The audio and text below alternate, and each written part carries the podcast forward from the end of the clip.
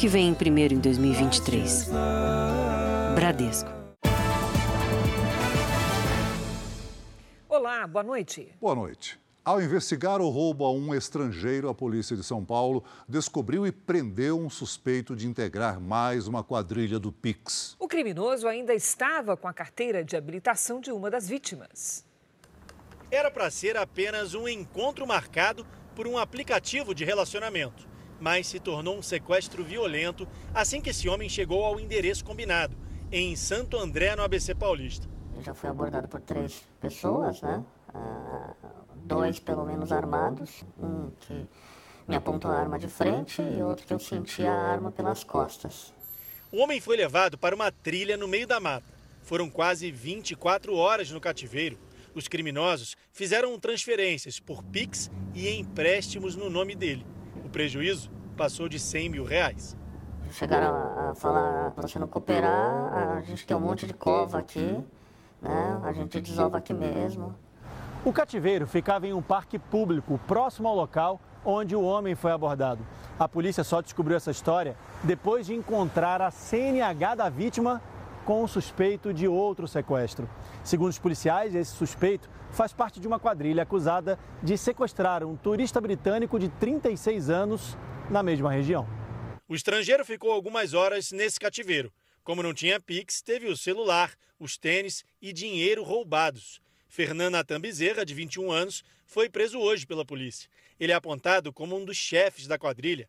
Além da carteira de motorista da primeira vítima, a polícia também encontrou uma arma na casa do suspeito. Uma pesquisa mostra que houve uma explosão de crimes envolvendo Pix no ano passado.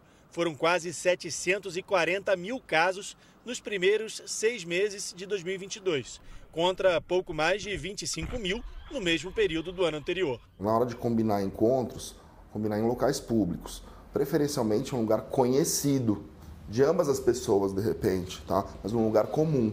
Você não ir para um lugar completamente desconhecido. É o medo constante de, de morrer. Pensei a todo momento no meu filho. Funcionários da concessionária que administra o Rodoanel, na Grande São Paulo, encontraram os corpos de um casal dentro de um carro no acostamento da via. Uma das vítimas era um policial militar de 35 anos, a outra, a namorada dele. Testemunhas relatam que o veículo ficou parado por quase três horas até que os dois fossem encontrados com marcas de tiros. O carro parado no acostamento por volta das 5 horas da manhã chamou a atenção de funcionários da concessionária que administra o Rodoanel. Mais de uma hora depois, uma equipe de inspeção de tráfego passou pelo local, mas não fez abordagem. Quase às 7 horas da manhã, um funcionário da concessionária foi ao local. O condutor do carro sinalizou que não precisava de nenhum tipo de ajuda. Uma hora depois, um outro inspetor de tráfego foi até o acostamento. Foi aí que ele percebeu marcas de tiros. Só neste momento o resgate foi acionado. Dentro do carro estavam os corpos do policial militar Israel Jorge Bueno Andrade e da namorada dele, Gisele Rocha Neri dos Santos. Os dois corpos estavam com perfurações de balas. A polícia apreendeu duas armas no interior do veículo que podem ajudar a esclarecer o crime. Os peritos que estiveram no local não quiseram falar com os jornalistas. O caso vai ser investigado pela polícia de Suzano, na Grande São Paulo. As circunstâncias apontam para a prática de crime passional. As evidências apontam que ele teria efetuado um disparo contra ela, que ocasionou sua morte, e posteriormente praticou suicídio. Veja agora outros destaques do dia. Em primeira reunião ministerial, Lula promete demitir envolvidos em irregularidades. Ministério da Saúde admite falta de vacina contra a Covid para crianças. Prisão de herdeiro do tráfico provoca onda de violência no México. Estados Unidos enfrentam tempestade na Califórnia e vulcão no Havaí. E na série especial, os perigos das trilhas e cachoeiras tão procuradas nesse tempo de férias.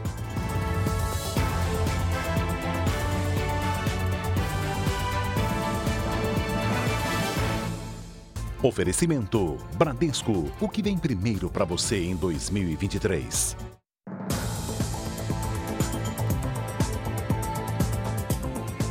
Instrutor de surf foi preso depois de abusar de uma criança no Rio de Janeiro. A família da vítima passava as férias na cidade. O abuso foi durante essa aula na praia da Barra da Tijuca. Sem desconfiar de nada, os pais chegaram a gravar os primeiros minutos.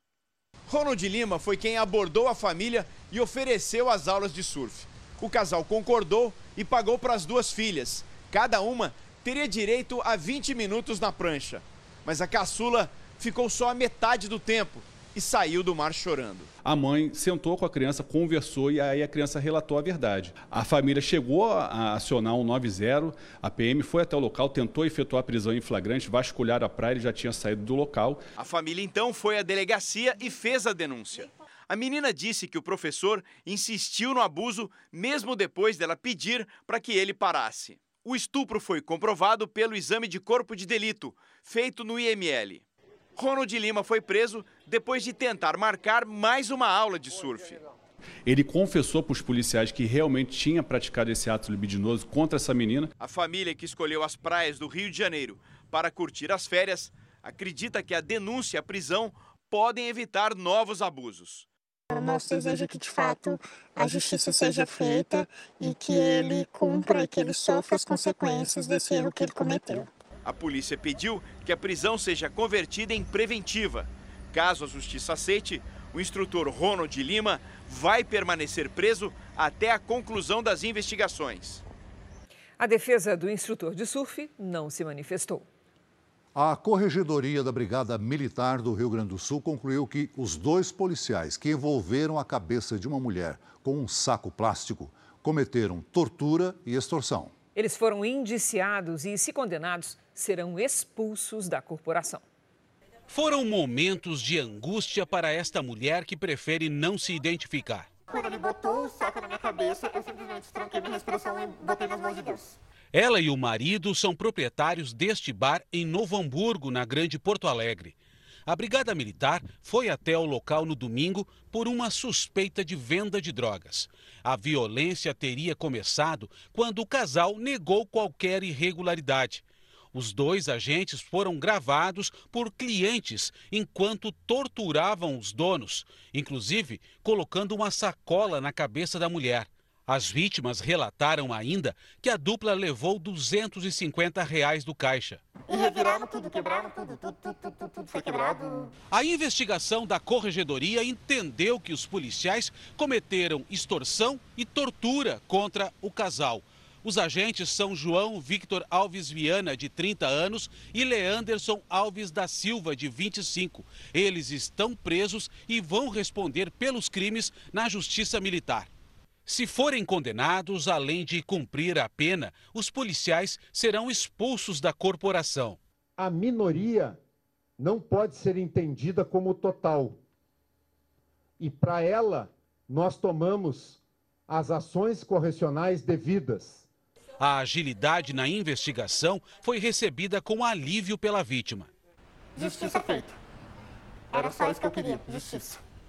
A defesa dos policiais acusados disse que já tomou providências para revogar a prisão e classificou a medida como excessiva. Duas mulheres que roubaram e mataram um guia turístico no Rio de Janeiro foram presas hoje. Câmeras de segurança registraram um assassinato no centro da cidade. O homem tinha acabado de sair do trabalho quando foi abordado pelas assaltantes. Uma delas aponta a arma.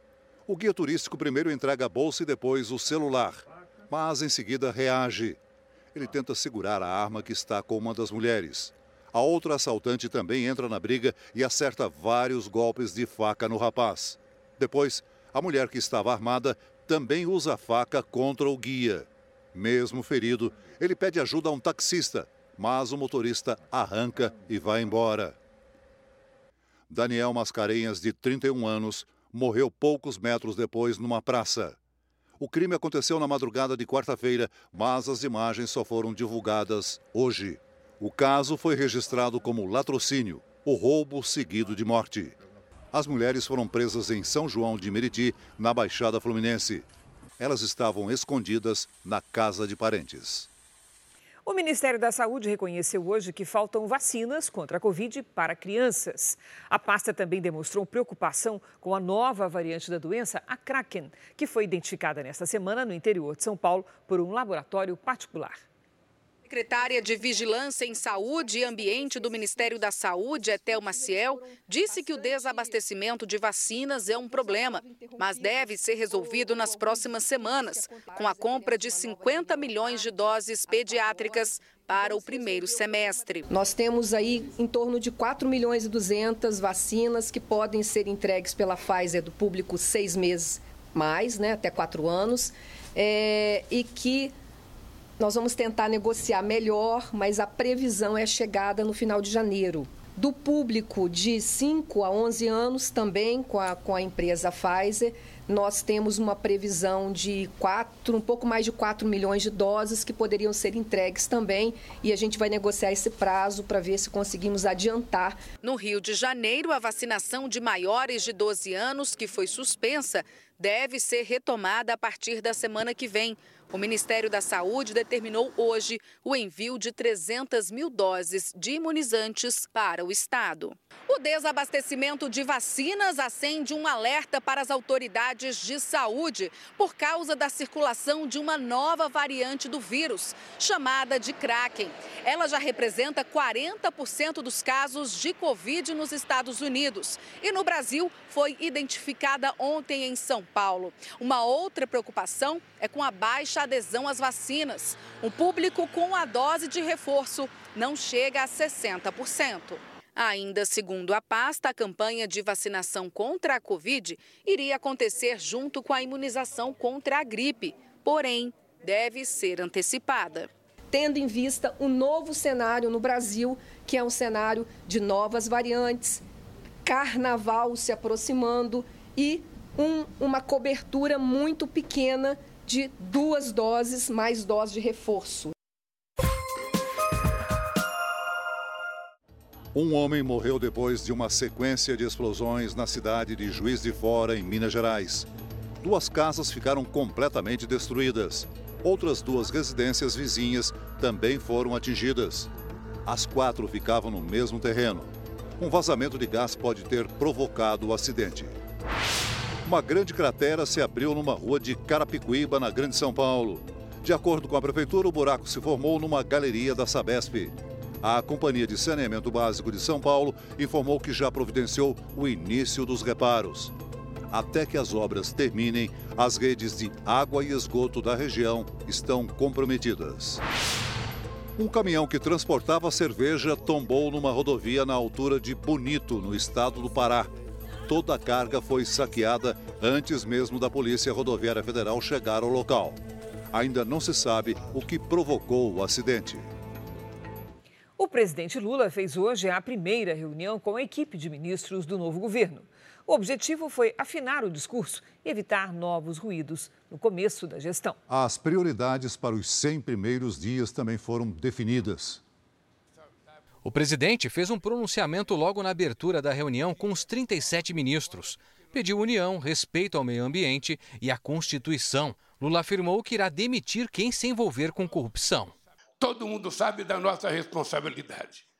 Todo mundo sabe que a nossa obrigação é fazer as coisas corretas, é fazer as coisas da melhor forma possível. Quem fizer errado sabe que tem só um jeito: a pessoa será simplesmente, da forma mais educada possível, convidada a deixar o governo e, se cometeu algo grave, a pessoa terá que se, se colocar diante das investigações e da própria justiça. Lula também pediu aos ministros um bom relacionamento com o Congresso. É preciso que a gente saiba que é o Congresso que nos ajuda. Nós não mandamos no Congresso. Nós dependemos do Congresso e, por isso, cada ministro tem que ter a paciência e a grandeza de atender, bem cada deputado, ou cada deputado, ou cada senador, ou cada senadora que o buscar. Apesar do aviso, Lula afirmou, sem mencionar nomes, que não deixará nenhum dos ministros no meio da estrada e que irá apoiá-los nos momentos bons e nos ruins. A declaração ocorre depois da revelação de que a ministra do Turismo, Daniela Carneiro, do União Brasil, tem relação com um ex-policial do Rio de Janeiro, condenado por homicídio e apontado como chefe de uma milícia na Baixada Fluminense. O Juraci Alves Prudêncio, conhecido como Jura, fez campanha para ministra em 2018, quando Daniela Carneiro se candidatou à Câmara dos Deputados pela primeira vez. Em nota, a ministra diz que não compactua com qualquer ato ilícito. O vice-presidente e ministro do Desenvolvimento, Indústria, Comércio e Serviços, Geraldo Alckmin, afirmou que o governo deve honrar os votos recebidos. Nossa responsabilidade de cada um de nós aqui é enorme, né? Enorme frente ao presidente, que nos proporcionou essa confiança, essa oportunidade de trabalharmos pelo povo e frente ao povo brasileiro. O encontro também serviu para afinar o discurso e evitar desencontros. Nos primeiros dias do governo, falas de ministros sobre a revogação da reforma da Previdência e sobre o fim do saque aniversário do FGTS acabaram desautorizadas pelo presidente. As prioridades para os primeiros três meses de governo também foram definidas. A meta é que em duas semanas a Casa Civil fará o levantamento em todos os ministérios das prioridades, levantando, como eu disse, os programas, ações, obras que podem ser startados imediatamente. Os prazos são muito curtos, e eu estou falando de até o final do mês, portanto, nós teremos é, as prioridades de governo para apresentar para a sociedade brasileira e sobre as quais, inclusive, a Casa Civil fará o monitoramento. O ministro da Justiça e Segurança Pública, Flávio Dino, disse hoje que vai determinar o pagamento de indenização para a família de Genivaldo de Jesus Santos. Ele morreu sufocado dentro de uma viatura da Polícia Rodoviária Federal em maio do ano passado, em Sergipe. Em uma rede social, o ministro Flávio Dino escreveu: Genivaldo morreu em 2022 em face de uma ação de policiais rodoviários federais em Sergipe. É clara a responsabilidade civil à luz da Constituição. Determinei ao nosso secretário de Acesso à Justiça, Marivaldo Pereira, providências visando a indenização legalmente cabível. Genivaldo foi abordado ao pilotar uma moto sem capacete. Em seguida, ele foi colocado numa viatura e os policiais lançaram uma bomba de gás lacrimogênio. O homem morreu asfixiado. Três policiais foram indiciados por homicídio e abuso de autoridade. Eles seguem detidos.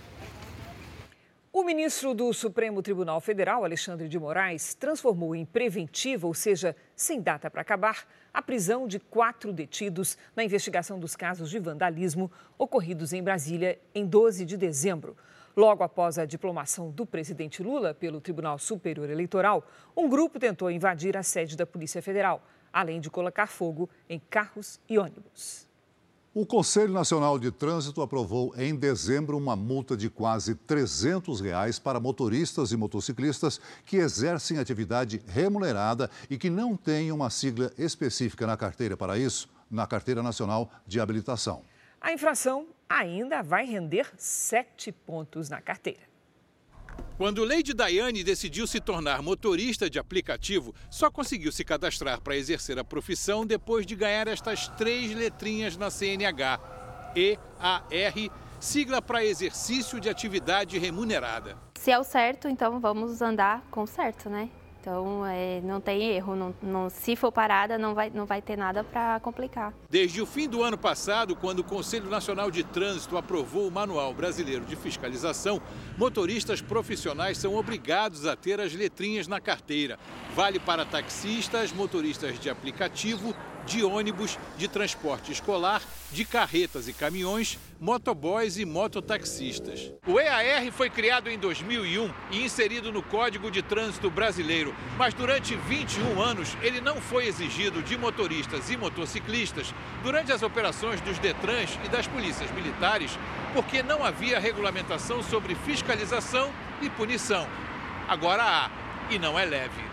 É infração gravíssima que vai render sete pontos na carteira, multa de 293 reais e até a apreensão do veículo. Segundo dados do Detran de São Paulo, o número de novas CNHs emitidas no estado com o EAR cresceu 47,3% em 2022, na comparação com 2019, último ano antes da pandemia. Ao todo, já são mais de 5 milhões e meio de condutores com a sigla na carteira em São Paulo. Para este advogado, especialista em lei de trânsito, o crescimento tem uma explicação. É público e notório que, por conta da pandemia do Covid-19, os trabalhadores que perderam seu emprego, ficaram desempregados, procuraram uma alternativa de trabalho, de sustento. E com isso, houve um aumento muito considerável de motoristas entregadores de aplicativo. Pelas ruas encontramos profissionais que já estão regularizados. Esse AR ele serve para você poder transportar outro, outras coisas também, né? Então é, é o certo é a pessoa ter sim. Que é atividade remunerada, né? Já diz tudo. Também é preciso preparar o bolso. Para receber a sigla, é necessário passar por avaliação psicológica com um profissional indicado pelo Detran e ainda pagar uma taxa para a emissão da nova carteira. O custo total em São Paulo é de quase 256 reais. No México, ao menos 29 pessoas morreram em confrontos entre narcotraficantes e as Forças Armadas. A onda de violência começou após a prisão do filho do principal traficante do país. Veículos em chamas. Estradas bloqueadas. O cenário no México é o de um país em guerra. Os atentados foram registrados logo após a prisão de Ovidio Guzmán. Ele é apontado como chefe e herdeiro do cartel de Sinaloa, o mais poderoso do México. Ovidio é um dos filhos de Joaquim Guzmán, conhecido como El Chapo, o narcotraficante mais conhecido do México.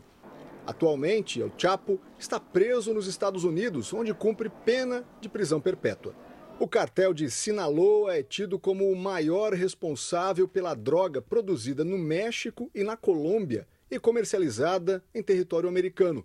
Ovidio Guzmán chegou a ser detido em 2019, mas na época acabou solto pelas próprias autoridades mexicanas em troca do fim da represália violenta promovida pelo cartel. Assim como ocorreu com o pai, o filho de El Chapo pode ser extraditado para os Estados Unidos para ser julgado. Na semana que vem, o presidente americano irá ao México para a reunião dos líderes da América do Norte. Será este o cenário que o presidente Joe Biden deve encontrar na primeira visita dele ao México desde que foi eleito. Segundo a Casa Branca, além do combate às drogas, outro assunto na pauta da viagem é a busca de medidas de controle da imigração ilegal, que atingiu níveis históricos. No domingo, Biden deve ir a El Paso, no Texas, cidade que faz fronteira com o território mexicano. O número de travessias ilegais do México para os Estados Unidos dobrou nos últimos dois anos e atingiu a marca de 2 milhões e 760 mil imigrantes sem documentos. Um ciclone atingiu a região central da Califórnia e deixou mais de 200 mil casas sem energia. Pelo menos duas pessoas morreram. A chuva forte e a ventania fizeram com que ruas e estradas fossem bloqueadas na costa oeste americana. Milhares de moradores tiveram de abandonar as próprias casas. Bairros ficaram debaixo d'água. Houve quedas de árvores e deslizamentos de terra. A previsão do tempo é de novas tempestades durante o fim de semana. No Havaí, um dos vulcões mais ativos do mundo entrou em erupção depois de quase um mês sem nenhuma atividade. As autoridades emitiram alerta máximo para o Kilauea por causa da fumaça que pode prejudicar os voos na região. Imagens registradas por um drone mostram a dimensão da nova cratera formada pela erupção. A lava percorreu vários quilômetros. Mesmo com a atividade intensa, o vulcão não ameaça as comunidades próximas. Veja a seguir: jovem morre após não conseguir ser atendido por falta de maca para obesos. E ainda hoje, a série especial mostra os perigos das trilhas e cachoeiras mais procuradas neste tempo de férias.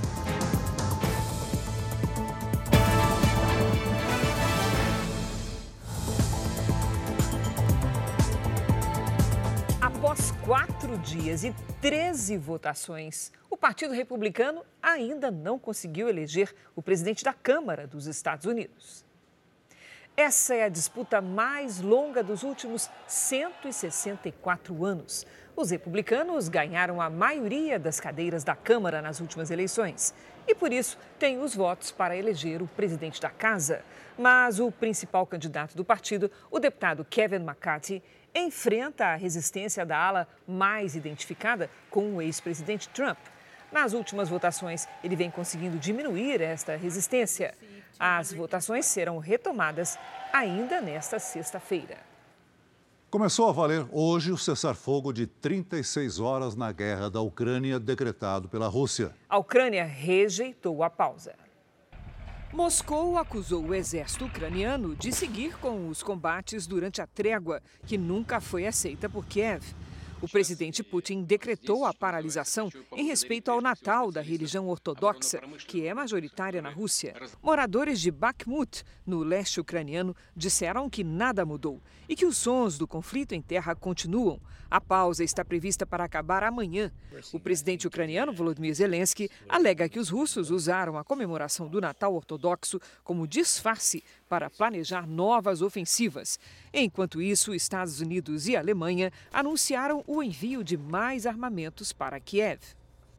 De volta ao Brasil, há mais de 24 horas, a chuva causa transtornos na cidade do Rio de Janeiro e na região metropolitana. O nosso colega Pedro Paulo Filho tem mais informações. Olá, Pedro Paulo, como é que está a situação neste momento? Chove bastante, Cris. Uma boa noite para você, boa noite a todos. Olha, aqui no Rio, desde ontem, já choveu quase metade do que era esperado para todo o mês de janeiro. E os alagamentos se multiplicaram por toda a cidade. A prefeitura registrou mais de 36 ocorrências nas últimas 24 horas. Pelo menos nove quedas de árvores afetaram a rede telefônica e elétrica. A circulação de pessoas e de carros também foi interrompida. Em Niterói, uma queda de barreira atingiu três casas. Ninguém ficou ferido. E na cidade vizinha de São Gonçalo também houve alagamentos e quedas de muros. A cidade não registrou feridos. E uma última informação: na BR-040, que liga aqui o Rio a Minas Gerais, houve uma queda de barreira na subida da serra na altura de Petrópolis. O trânsito está em meia pista. Crise, Celso. Obrigada, Pedro Paulo. Olha, além do Rio de Janeiro, a chuva forte atingiu também Minas Gerais e Goiás. Aqui no Jornal da Record você já viu que essa situação advém das, as, das, justamente da culpa do, da laninha, que é aquele fenômeno climático bem importante que altera o clima. Lid, quando é que nós vamos ter um verão normal, amiga? Vamos lá, Cris. Boa noite para você. Oi, Celso, boa noite. Boa noite a todos que nos acompanham. Verão com cara de verão mesmo?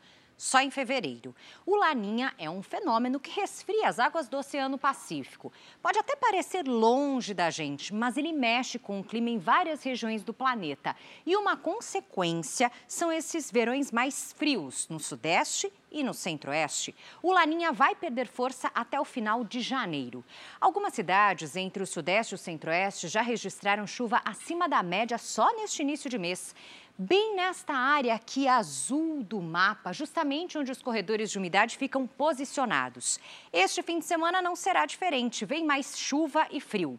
Culpa da alta umidade e também de uma frente fria perto ali do Espírito Santo. O centro-oeste e o sudeste seguem com alertas. É alto o risco de enchentes e deslizamentos. Nas áreas claras do mapa, fim de semana de sol e muito calor.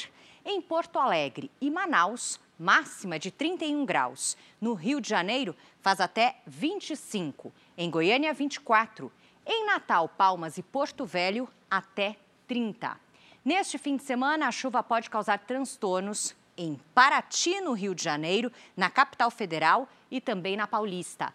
Já em Uruguaiana, no Rio Grande do Sul, calor de 36 graus e tempo muito seco. No primeiro tempo delivery de hoje, vamos atender a Josi, que é de Curitiba, no Paraná. Vamos lá. Oi, Josi. Olha, Curitiba está em disputa com São Paulo pelo título de capital mais fria do país. Os próximos dias serão de sol, com algumas nuvens e uma pequena chance de chuva leve no domingo. Máximas de 22 e de 24 graus no fim de semana. Agora é a vez do Genival de Parambu, no Ceará.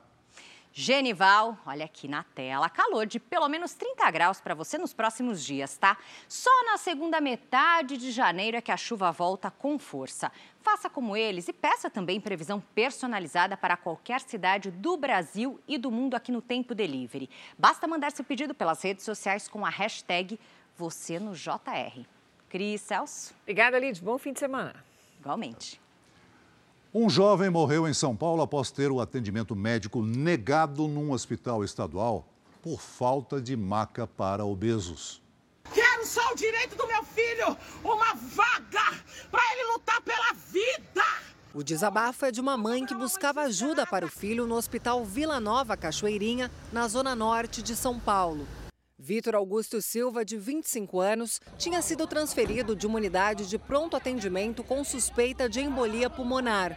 Segundo a família, o jovem não recebeu atendimento médico no hospital porque não havia maca para pessoas obesas.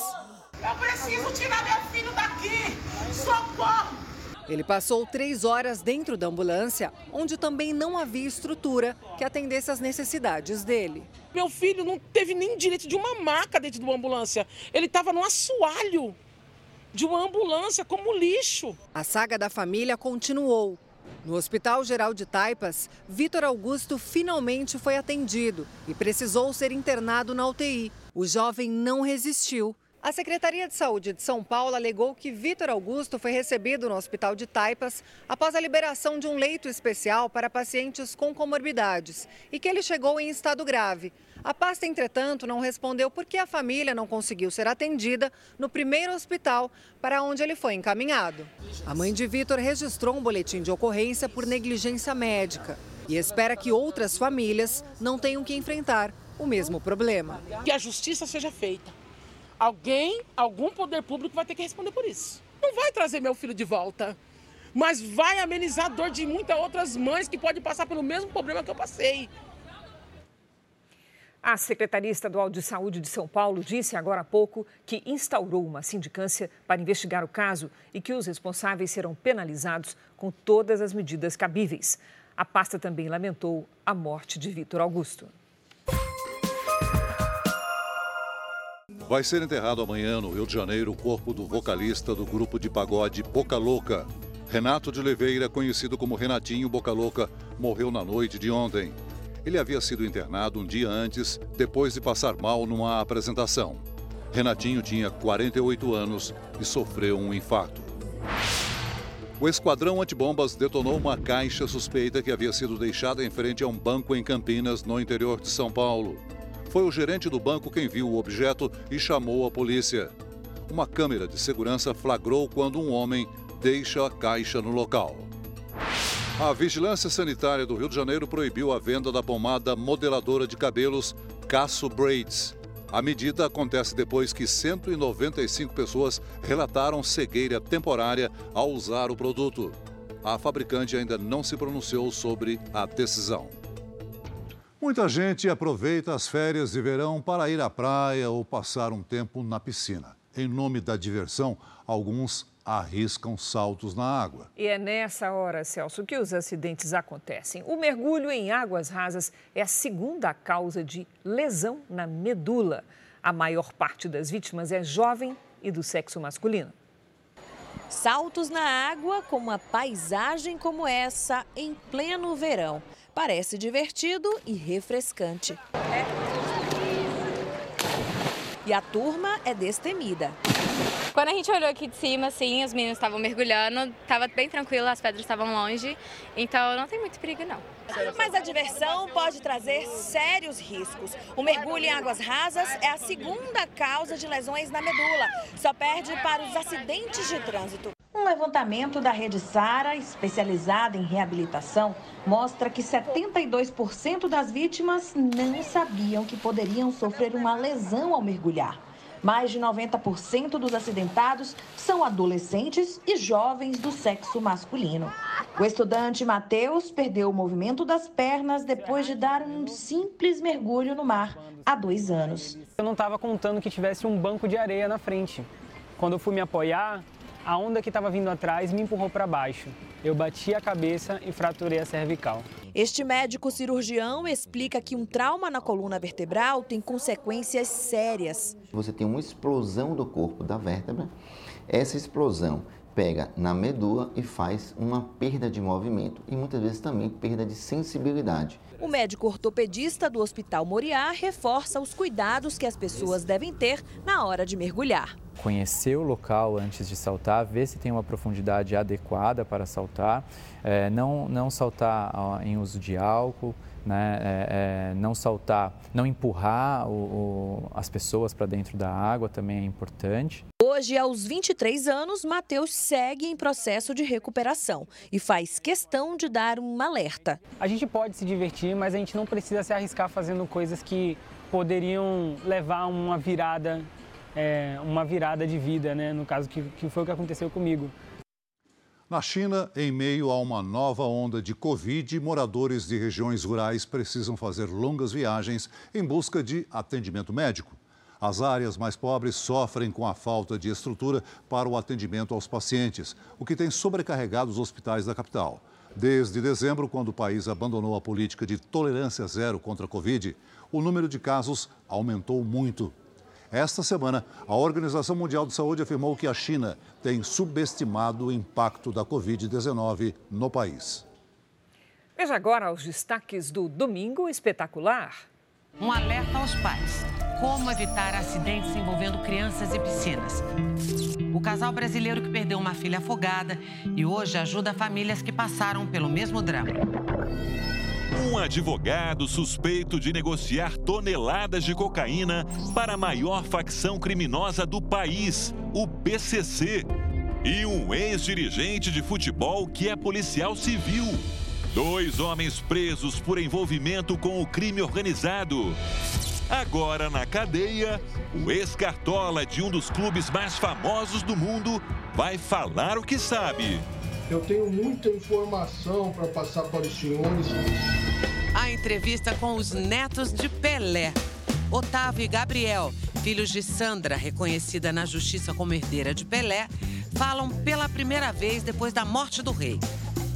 E como deve ser a divisão do patrimônio entre os herdeiros o novo visual de Latino. O cantor recebe a nossa equipe e mostra o resultado do procedimento estético que fez no rosto. Será que ele aprovou? No Domingo Espetacular. Depois da Hora do Faro. Veja a seguir. Adolescente é apreendido, suspeito de matar universitária em fazenda de Minas Gerais. E também os cuidados para não transformar em desastre o passeio em trilhas e cachoeiras.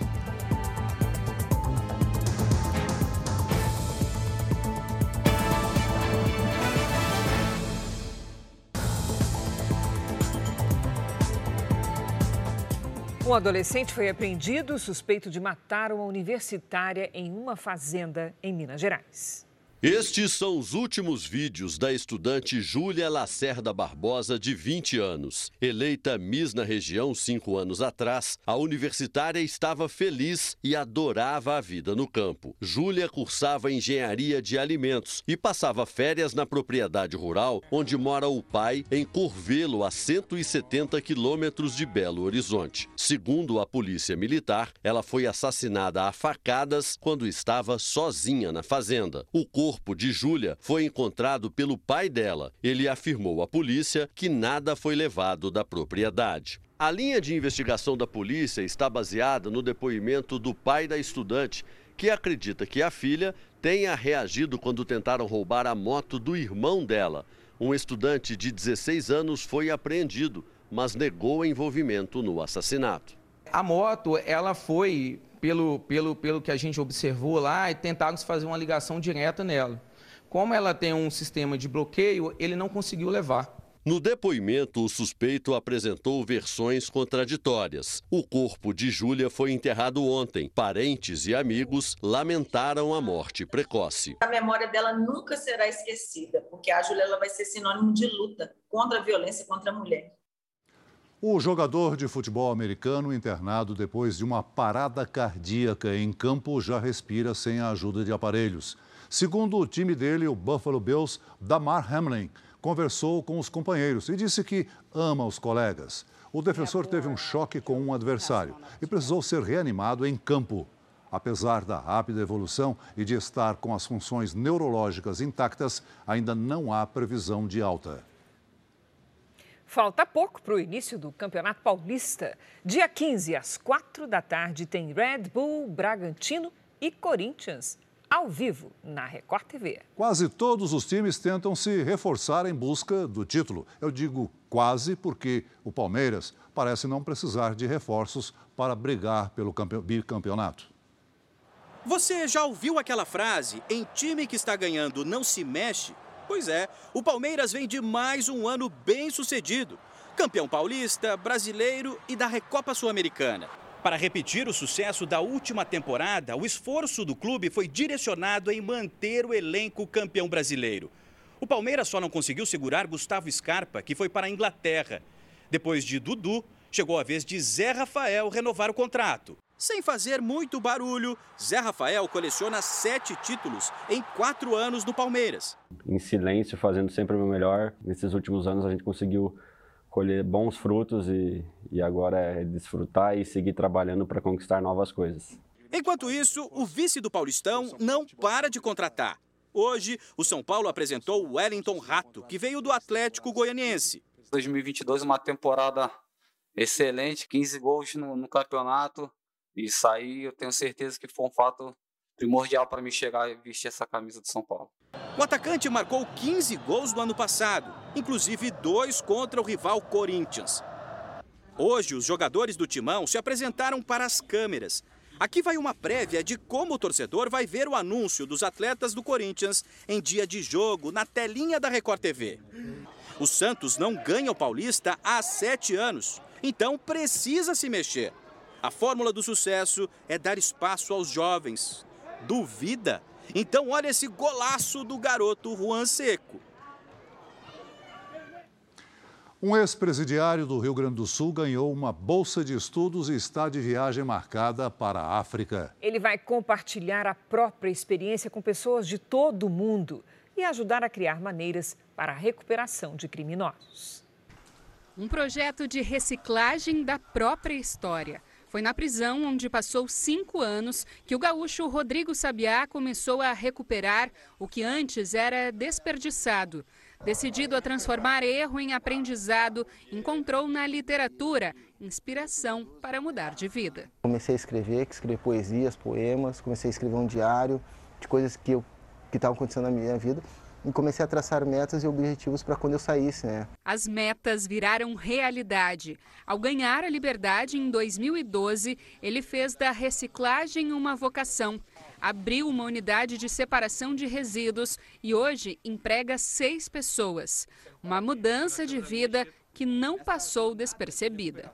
Depois do período em que esteve preso aqui em Porto Alegre, o Sabiá, como é chamado, passou a dar palestras sobre o tempo na prisão e sobre o trabalho voluntário que começou a desenvolver em presídios, abrigos para jovens e comunidades carentes.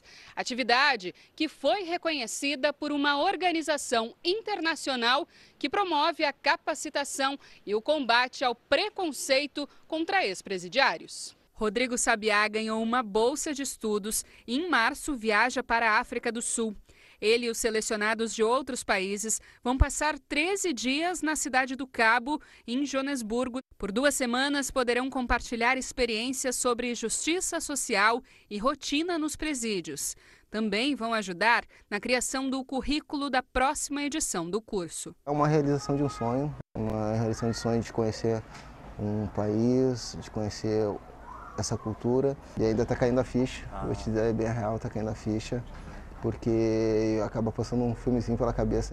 É uma forma de mostrar a possibilidade de um novo horizonte e principalmente o Sabiá vai ser o porta-voz uh, de vários uh, pessoas que estão cumprindo pena neste momento, não só do Rio Grande do Sul, mas de todo o Brasil. Do Brasil para o mundo, Sabiá mostra que tudo pode ser reciclado até mesmo a vida.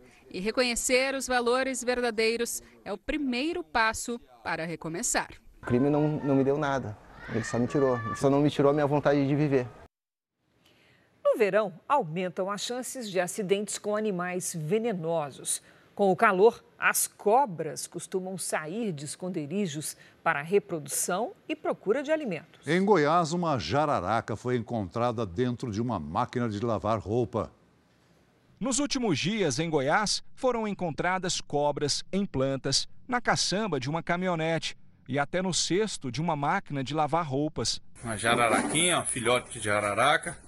Uma jiboia de quase dois metros foi flagrada na rua, ao lado de um dos principais parques de Goiânia. Depois, foi resgatada pelo Corpo de Bombeiros. Ela estava enrolada na caixa de roda de um carro estacionado. O último levantamento sobre acidentes com animais venenosos feito pelo Ministério da Saúde mostra que em 2021, mais de 31 mil pessoas foram picadas por cobras. 139 não resistiram. Uma taxa de letalidade de 0,44%. Os casos são mais frequentes no verão, por causa do período chuvoso e das altas temperaturas. Com o calor, esses animais saem de esconderijos para a reprodução. E não é só isso. Esses animais vão procurar um refúgio melhor, mais quente, com menos umidade e às vezes também procurando alimentação. Né? Em Goiás, no centro de triagem de animais silvestres do Ibama, para onde são levadas as cobras capturadas pelos bombeiros, tem animal chegando o tempo inteiro. Essa jiboia foi vista por moradores no meio da rua. Pessoas que moram perto de matas devem ter mais atenção. Mesmo um filhote de cobra, bem pequeno, pode provocar um acidente grave. Tem que observar bem onde está pisando e se viu o animal, você não está em perigo mais, porque o bote dele é muito curto, ele não vai te alcançar. Então você a dois metros de distância, você está seguro, você pode chamar uma equipe de resgate e fazer o resgate para encaminhar o animal para um melhor local de para soltura. Se escutar esse barulho, então, melhor sair de perto e acionar o corpo de bombeiros. A reportagem de hoje da série sobre como aproveitar as férias com segurança vai mostrar que todo cuidado é pouco na hora de se aventurar em trilhas e cachoeiras. É preciso seguir as orientações do Corpo de Bombeiros e ficar muito atento aos sinais da própria natureza.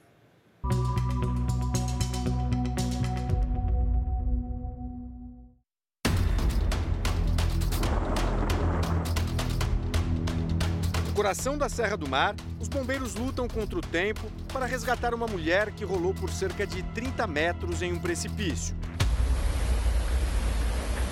São mais de nove horas de trabalho em um local de acesso extremamente difícil. Só é possível retirar a vítima da mata de helicóptero depois que o dia amanhece.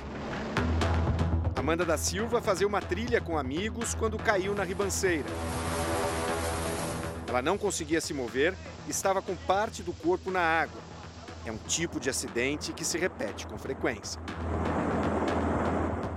A região de Paranapiacaba é o local com o maior número de ocorrências desse tipo no estado de São Paulo. Nós estamos a 994 metros do nível do mar.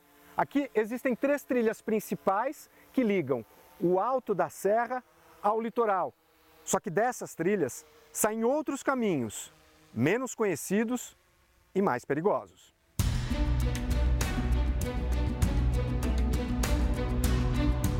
A 50 quilômetros da capital paulista, a vila construída no século XIX, ao lado de uma antiga ferrovia, atrai turistas pela arquitetura em estilo inglês ainda preservada e pela natureza exuberante da Serra do Mar. Nós acompanhamos o grupo de ações de emergências e desastre do Corpo de Bombeiros Paulista em uma dessas trilhas. Quais são os riscos, assim, mesmo numa trilha conhecida? Então, por exemplo, essa trilha aqui, a gente tem uma trilha bem marcada, demarcada, né? Mas muitas vezes tem, tem trilha que sai dela. Então, uma bifurcação aqui, por exemplo, é, no momento de retorno, às vezes não, sem prestar atenção de uma forma é, de passeta, turistando no local, né, ela pode se perder ou, na verdade, entrar no, na bifurcação sem saber. À noite, os perigos aumentam. Animais é maior o risco, a visualização, buraco, queda.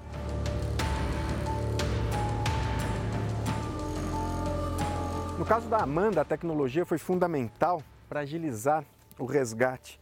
Uma das pessoas que estavam com ela encontrou uma sinalização como essa.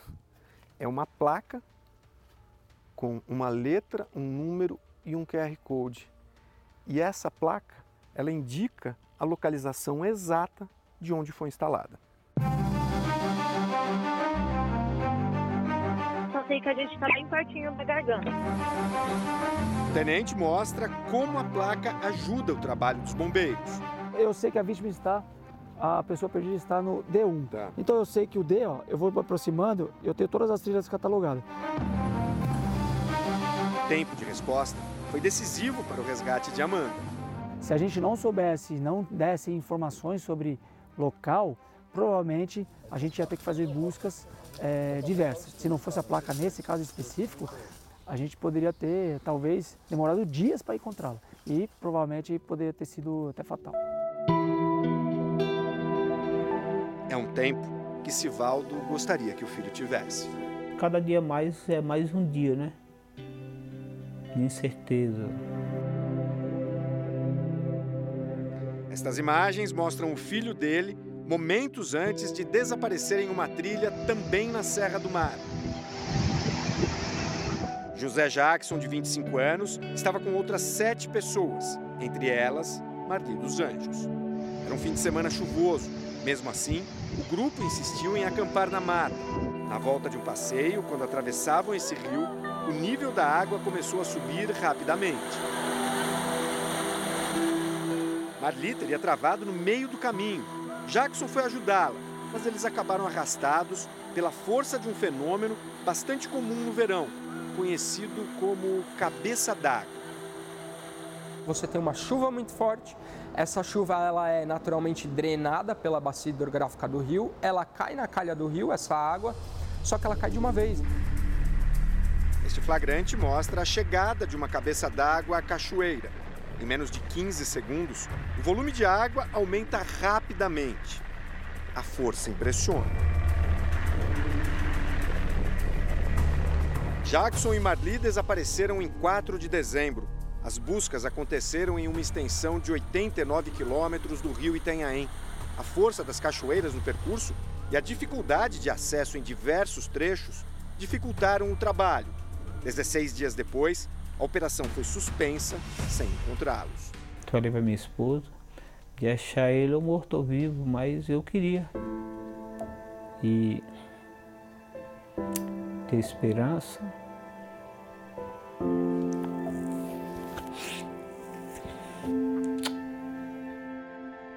Jackson estava no grupo como guia. Ele vendia passeios pelas redes sociais, mas não tinha formação como guia de turismo, um risco para ele para as outras pessoas. Tem que ficar muito atento quem é que está fazendo essa condução do, do passeio. Solicite quem é o guia de turismo. Ele é um guia credenciado, ele é um guia do Ministério do Turismo, ele está apto a isso? O guia de turismo precisa ter uma credencial como esta. Nela consta em que regiões do Brasil e países o profissional tem autorização para atuar é possível também conseguir essa informação no site do Cadastur, do Ministério do Turismo. Outro risco é se aventurar em trilhas sozinho, mesmo quem tem experiência. É o caso do Mauro, que além de não estar acompanhado, caminhava na mata à noite. Há quase um mês, ele foi resgatado pelos bombeiros depois de se machucar próximo a um rio nos arredores de Brasília. Fui fazer a travessia lá, um lugar onde eu sempre pular, só como a água subiu, ficou mais longo um pouco o espaço, né? Eu fiz carreira e pulei. Só que aí lá, quando eu bati lá, escorreguei. Assim, logo no momento da queda mesmo, que eu pulei, que eu caí, né? Eu senti uma dor grande, eu levantei, eu vi que eu não consegui botar a perna no chão, apoiar a perna, né? Eu fui ficando tonta e lá na frente eu caí. Eu consegui andar assim uns quatro passos e caí. Mauro caiu em uma área de difícil acesso